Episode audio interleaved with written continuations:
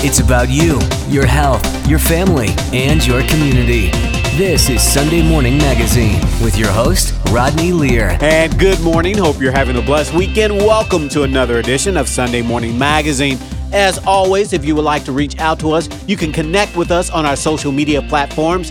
Go to Sunday Morning Magazine with Rodney Lear on Facebook and follow us there. You can also listen to the show anytime you like. Just go to your favorite podcast app like Spotify or Podcast One and follow Sunday Morning Magazine with Rodney Lear on Facebook. And you can also follow us on Twitter and Instagram at Rodney Lear on Air. We begin this morning with Arthur Kelly A. Tinkham. The title of the book is Hair for Mama. It's our pleasure to welcome Kelly to the show this morning. Thank you for having me. Now, I understand your own battle with cancer served as inspiration for this book. If you could tell us about when you were first diagnosed with cancer. Well, it was in 1998. We were building our first house, and we were busy with our life. And our we had a three-year-old and a five-year-old son, and um, I had begun to feel tired and had um, something that doctors would call night sweats um, where you just you wake up all drenched. And I I had some pain in one of my shoulders, so I went ahead and called the doctor, and uh, he asked me to come in and have an X-ray, chest X-ray, and um, the chest X-ray revealed that I had some sort of uh, lump in in my lung, is what he thought, under my shoulder blade, and also under in my chest so he right away said, "These these aren't normal. Let's go ahead and have a CAT scan." So he sent me next door, and I had the CAT scan. And then um, when I got back from that, I knew right away something was pretty serious. When he had me go in and sit in his office, and um, the nurse called my husband and had him come in from work. And then when he got there, uh, the doctor sat down and, and told me, "You have some sort of cancer." right away it was like the wind got knocked right out of me. I just doubled right over. First thought that flashed through my mind was that uh, I was going to die. And then I remember thinking, um, breathe, Kelly, breathe. You're not going to die today. Mm-hmm. And with that, I was able to get in control. And uh, my husband and I hugged and cried and asked the doctor some more questions. And I was able to call my parents and so on. Um, I remember before we left the office, the doctor looked me in the eyes and he told me then, he said, You're going to get through this. And that was a, a big hopeful thing, but it was also, I was kind of like, I hope so. this is a big thing. Now, Kelly, tell us about your prognosis. What was your prognosis at that point? Well, at that time, um, the lymph nodes that were uh, enlarged, we weren't sure what they were whether they were Hodgkin's disease or non Hodgkin's lymphoma. The doctor said before I left also, he said to me, um, if you have to have cancer and lymphoma, we'll hope it's it's Hodgkin's because Hodgkin's the cure rate was like 98% at that time. Um, mine turned out to be non-Hodgkin's lymphoma, which was about a 40% cure rate. And I remember that I was diagnosed somewhere between stage two and three and the the tumor in the lung actually turned out to be a blood clot, so I didn't have lung cancer, which was another fear. Mm-hmm. Um, so, um, but the words I, I remember most about my oncologist was that he told me that the stage didn't matter if the chemotherapy worked. He was basically trying to help me see that the cancer wasn't a death sentence. It, it didn't need to be if the chemotherapy would work. So I needed to let the chemotherapy have its now let's go back to that initial day. You had no idea in your mind that when the doctor sat you down, you had no idea that it would be cancer. No, the very first day, Correct. I didn't know. I I thought I had a. We were building our house, so I thought I had pulled a muscle or something under my shoulder blade. Um, the symptoms were just so weird, but with the fever and stuff, that I thought, well, I better call and find out. And um, blood clots are very serious. They can be fatal in themselves, but mm-hmm. this turned out to be a blessing because it, um, though it was developing quite large, it, it got me into the hospital. Okay. Um, otherwise, we may the cancer may have gone on, on unnoticed. It was all under my my sternum, so you, I really couldn't feel anything at that point. And if you don't mind me asking, um, what was your your treatment process like for your cancer? I got a chemotherapy treatment usually every three weeks. We knew it would be six to eight cycles of it at least, and when I got to six cycles, the tumors were gone. Actually, the tumors for me, um, because of where they were located in my chest, I had to have uh, surgery to to get. We had to know what type of cancer it was before we could treat it. So I ended up undergoing um, surgery to get into the chest to get that. Once that was done, then we went ahead with the cycles and of can of chemotherapy. By the third cycle, the tumors had shrunk to the point that we couldn't see them, but we, you're never sure the cells, cancer cells, are not gone yet. So I had to continue the the treatment until I got to six cycles, and then uh, the doctor felt that we were good to stop for now. And I just thank the Lord that after eight, almost nine years now, the cancer has disappeared. And in case you're just tuning in this morning, you're listening to Sunday Morning Magazine. I'm Rodney Lear. On the phone with me is author Kelly Tinkham. The name of the book is Hair for Mama. We'll talk more about the book coming up. Now, cancer is such a terrifying subject to approach with young children. In your own situation, you you mentioned earlier that you had some very young children. Um, how did you talk to your children about your diagnosis, or did you because they were so young? Well, my husband and I first talked and and had several tears together we wanted to be honest with our boys, and yet we wanted to be hopeful too. Um, as I had said earlier, they were three and five, and so we never really said more than that that Mama was sick with something called cancer, and we made no attempt to try to explain what type of cancer because it wouldn't have made sense to them anyway. In fact, they dearly didn't know what cancer was. Um, the, to them, I still looked fine. I didn't look sick and so our concentration turned to how I would look during the treatment, which would be the hair loss. The first thing the boys would notice about me was that I had lost my hair. Um, I tried before we we talked with the kids. I tried to find a picture book from social workers um, to read to the boys so that they could see in a picture book what it was like and what it was a you know what was happening to me but all the books I found were about mothers that had breast cancer, and I didn't have breast cancer, and they were kind of a teaching type of book. So it really didn't relate to what I was, what I had or what I was going through, and I, I just didn't. It didn't have the what I wanted to relate to them.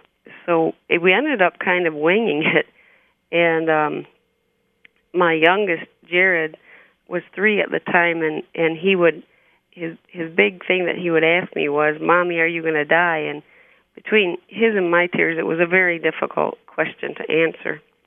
And again, in case you're just tuning in, you're listening to Sunday Morning Magazine. I'm Rodney Lear. On the phone with me this morning is Kelly Tinkham. She's the author of the new children's book. The title of the book is Hair for Mama. Now, let me ask you this now. What effect does your battle with cancer have on your current outlook on life?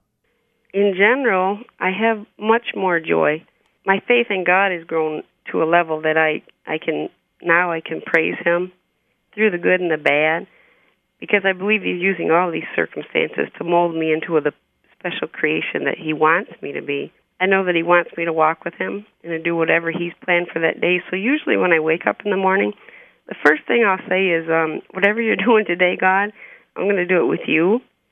I think that brings a smile to His face. I know it does mine because he and I both know I'm growing. I'm growing up. Even though I'm an adult, I think to me we're always growing and we should always be learning and I think I'm accomplishing that and that that brings me joy. And again this morning, in case you're just tuning in, you're listening to Sunday Morning Magazine. I'm Rodney Lear. On the phone with me this morning is Kelly Tinkham. She's here this morning to talk about her new children's book. The title of the book is Hair for Mama. Now, let's talk about the book. Now, the book, there was one particular incident that served as inspiration for this book. Tell us about that incident. Well, in the hospital, my husband and I and the boys had all piled on the bed. Um, Mark and I, Mark's my husband, we were trying not to cry. It, it's a difficult thing to share with, with anybody, especially your children. And I began to relate to them that I had cancer and that the treatment would make me lose my hair. I didn't want that visible change in me to be something that would scare them because to them I didn't look sick at all. my oldest son Justin was five at that time, and he's a very face value thinking type of kid, while Jared, my three year old, was and still is very emotionally in tune. Well, Jared keyed into into Mark's and my tears, and he started to cry also. But Justin, however, he turned and he looked me right in the eyes and he said, "You'll be okay, Mama. Even if you lose all your hair, I'll give you mine." And with that generous offer, of course, realizing I may not be okay, um, the tears really flowed at that time. But later, after they left that evening, I remember sitting in the hospital bed and thinking, um, that's the name of the book I need to write. Explain to us why you chose to write this book. Well, I wrote Hair for Mama with the purpose not to teach the kids about cancer and treatment as such, but to be an instrument for the kids that would read it to see through a story how one child worked through his fear of watching what his mom was going through, and to help them understand that they can get through through the situation too. All the books I had um, tried to read to my kids, as I said earlier, were were were teaching type of books, um, showing kids what cancer treatment was like and what chemo or what cancer was like, breast cancer was like. And as I had said I I didn't have breast cancer. I had Hodgkin, non-Hodgkin's lymphoma, and I realized there were a lot of other families out there that weren't battling that type of cancer, and they needed a book that was more generic, that wasn't so much teaching about cancer, but showing kids how they could overcome and how their families could make it through something as terrifying and and um, sad as, cancer can be. So that's why I went ahead and started writing the book, um, focusing on tell a tell a good story about how this child is going to get through this. And I wanted the kids to see that yes, he's going to make it, and they are too. And again, this morning, in case you're just tuning in, you're listening to Sunday Morning Magazine. On the phone with me this morning is author Kelly Tinkham. The name of her new children's book is Hair for Mama. Now, from what I understand, this is your first book. Um, what was the whole writing process like for you? And what were some of your major challenges as a first time writer?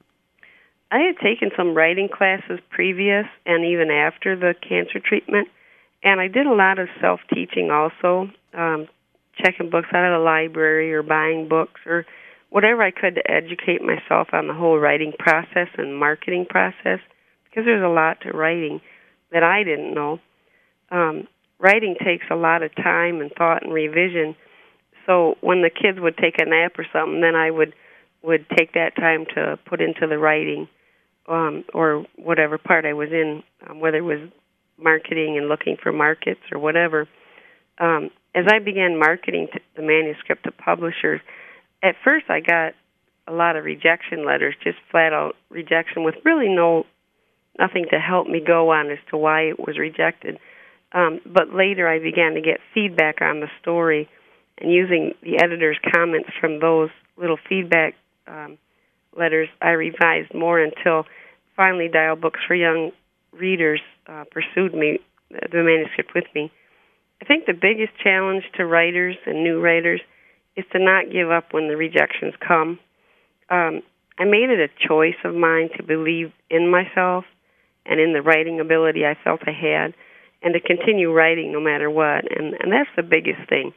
Don't stop writing or marketing your work. If you if you if you want to write, you got to believe in yourself and you got to work at it, and you just got to pursue it no matter what. And that's what I chose to do.